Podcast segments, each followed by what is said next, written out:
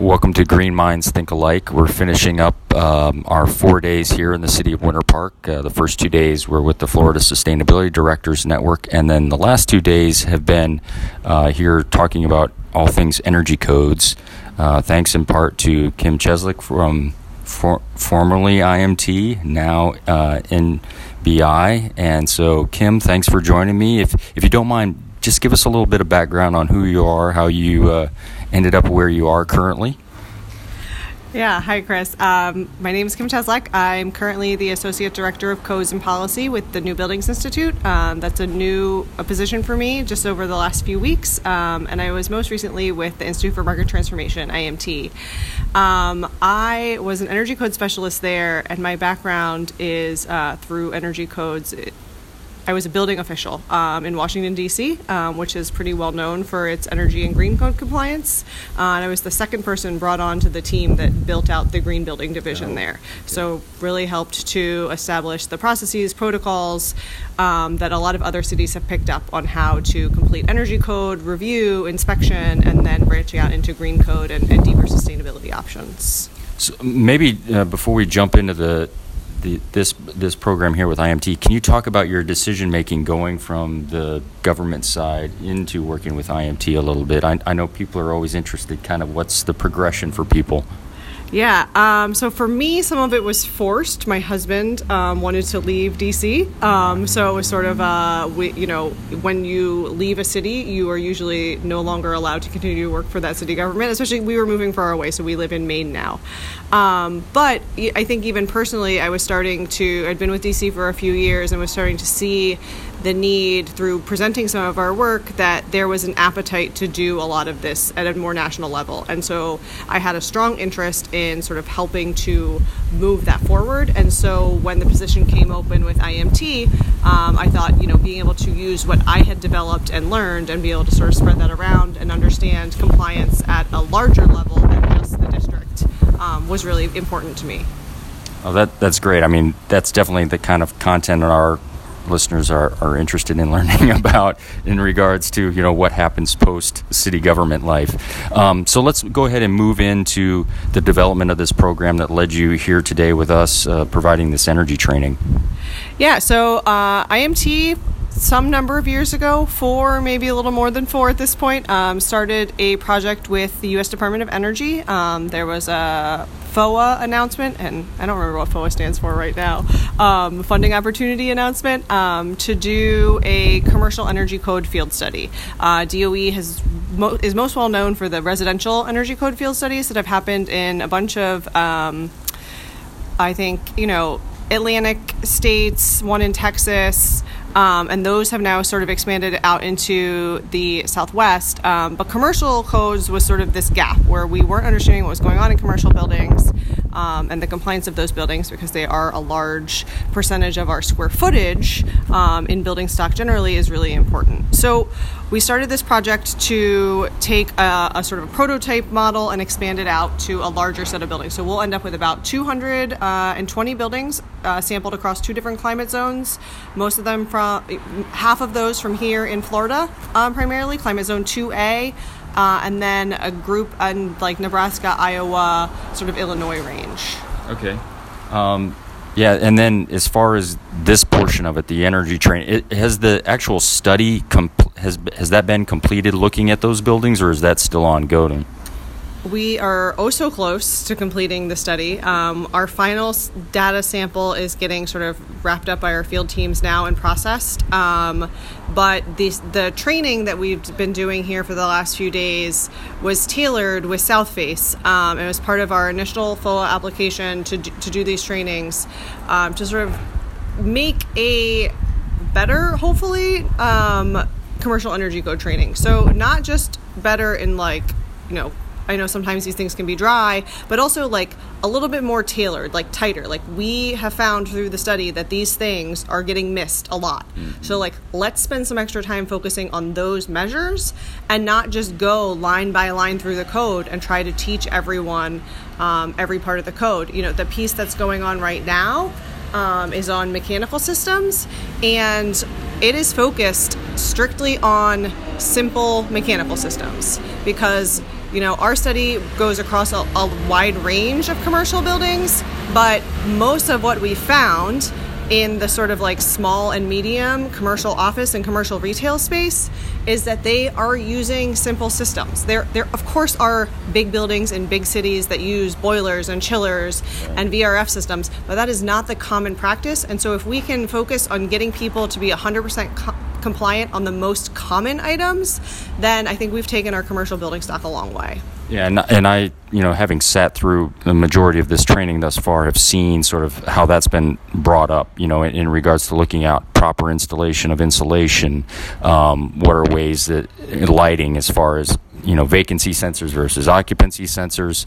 Um, even getting into the COMcheck and REScheck calculations and seeing how that works and what we should be looking for as a, as someone that's reviewing permitting or out in the field doing the inspection. So I certainly see that as part of um, you know this this training and and it, and its benefit to anyone that's in that realm. Um, so maybe if you could just what what's the long term gain or play with with this? I mean, is the training funded for a period of time, or and then and once the study gets released, sort of how is that going to be um, wrapped into this as well? Great question. So the we've got this training. Um, so the training modules are complete, and um, those will be public. Um, so anyone will be able to pick up the module at any time and and go through it on their own. Um, you know, Southface can give the module in, you know, continually across different cities, states, where, you know, whoever would call them and ask. Um, so, you know, that's all federally funded, so it's all going to be public and, and out there.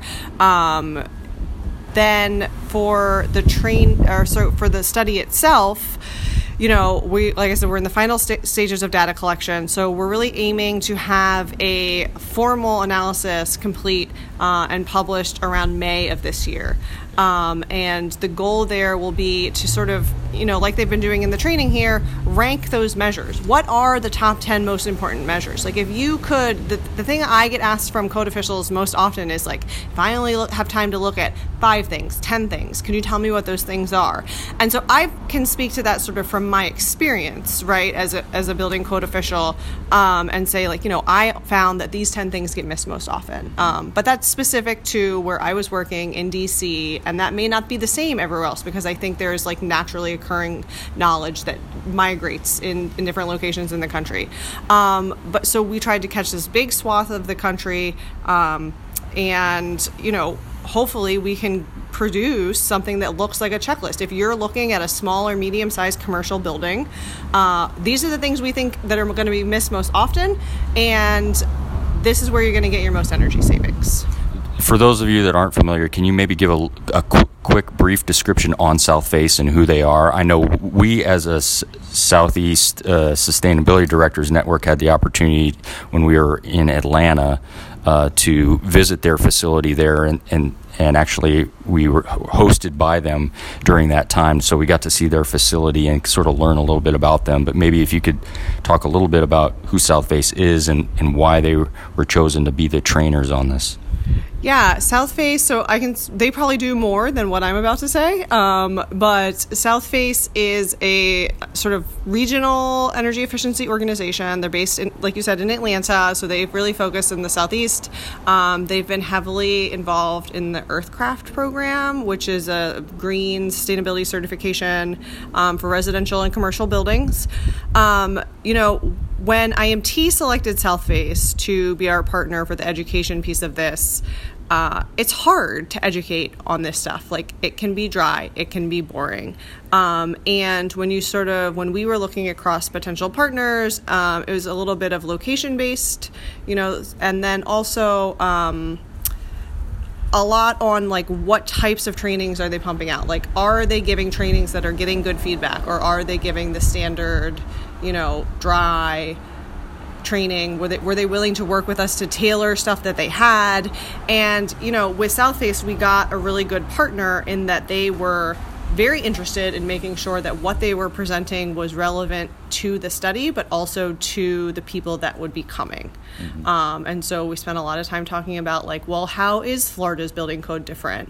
And then when we're going to go do one in Nebraska in a couple weeks, you know, what is important to Nebraska? It turns out that Nebraska is about to adopt the 2018 IECC. So, like, all of everything is going to be important uh, to the folks there because they are currently on the 2009. But so you know, working with Mike Barcik has been really good because he's interested in the nuance of what that means in different locations and has been really flexible. Um, and he's a great public speaker. So. Yeah, I mean, anybody that can make the psychrometric chart exciting and doesn't make you fall asleep. I mean, I, yeah, Mike has been doing a great job. So I certainly uh, kudos to him and to Southface and for IMT uh, for selecting them.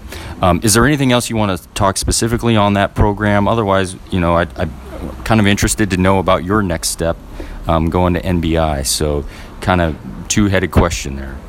Yeah, I mean, I think the the commercial code studies ours is done or is about to be done but um, you know one of the things that we've learned in the this wrapping this one up is that there's actually still you know a lot to be found um, like i said Mike's now talking about simple mechanical systems. We had a pretty big gap in complex mechanical systems. So there's another study that's been funded by DOE that IMT just won um, to do a, a, another pass at commercial buildings focusing on really large jurisdictions. So instead of looking at common buildings, we're looking specifically at large jurisdictions that are producing very large buildings that have those complex systems so that we can understand what the compliance looks like for those systems.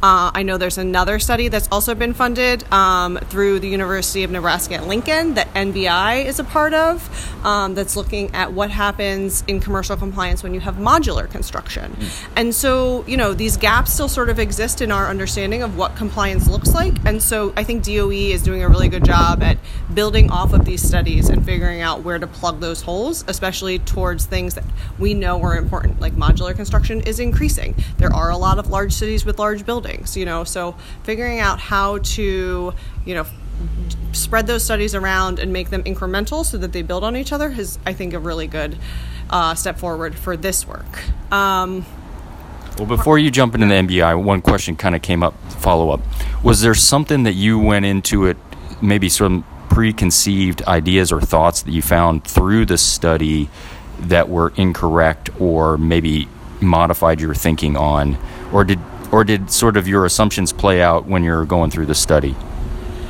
Um, I think a lot of my assumptions played out through the study, um, you know, one of the big things that we assumed early and were basically 100% backed up on is um, the lack of understanding of what to ask for on commissioning, um, which we found across many, many jurisdictions. That you know the requirement of a commissioning report in the code does not guarantee either commissioning or a commissioning report, right? Um, and then the other thing that we found, and, and I'm happy to say that NFRC has picked up on and is doing their own study, is that there's n- I've never seen an NFRC certificate for a site built window.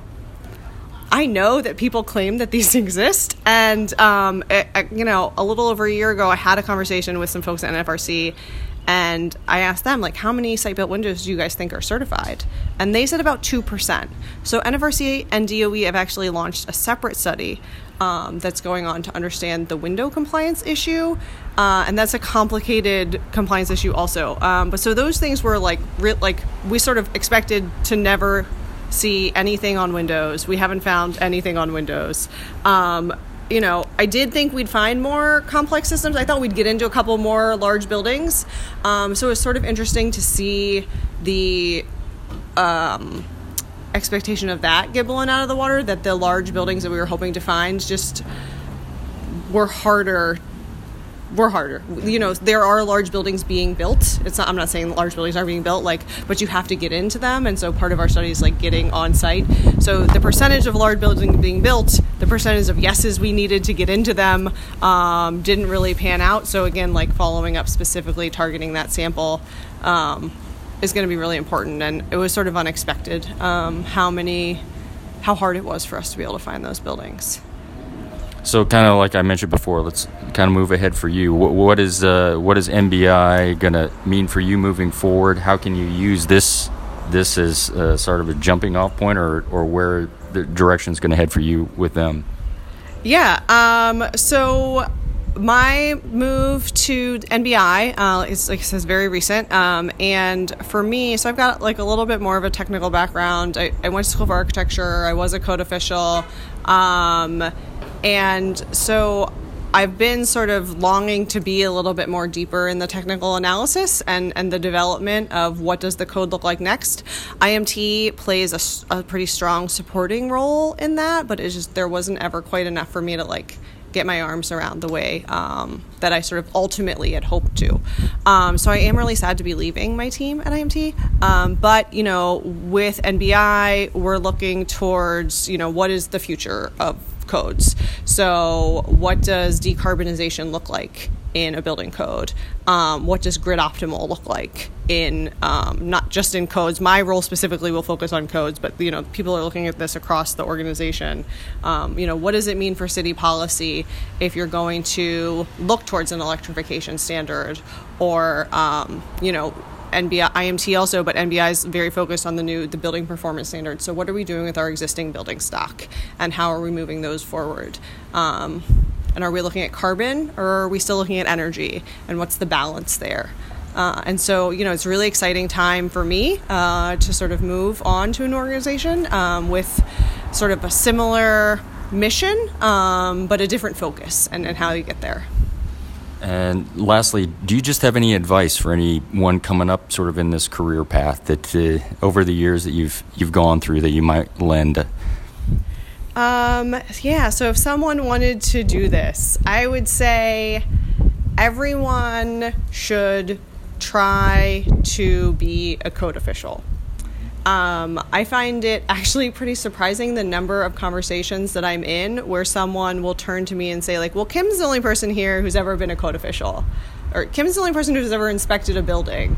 Um, you know, for compliance, not for research. There's plenty of people inspecting buildings for research. So I wish there were more people who could do that. I you know I know not every jurisdiction is hiring energy reviewers specifically um, and, and you know targetedly, but I think they will be, and so I think sort of given that opportunity to sort of dive in in that world, you learn a lot about you know the workings of city government. I don't just use the code stuff like understanding how city government rfps work and you know funding works and how long it takes to get things done is all really critical in my work now when i talk to cities and i make recommendations to them because i can still make a very like pie in the sky recommendation, but then I can give them steps. Like, I know I'm saying that you should aim for this thing. I know these 20 things need to go into that, and each of those things is going to take no less than three months. But, like, here's the roadmap for you of how I think you should get there. And that city level experience is just so invaluable. Yeah, I, I totally would agree with you. Yeah, I mean, the fact that you have that background is, is very helpful when you're now interfacing back to local governments and trying to get officials and plans examiners to do a better job.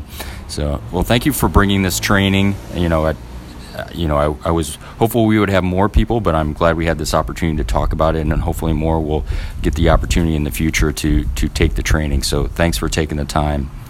Yeah, great. Thanks for having us, Chris. I appreciate all your work. Thanks.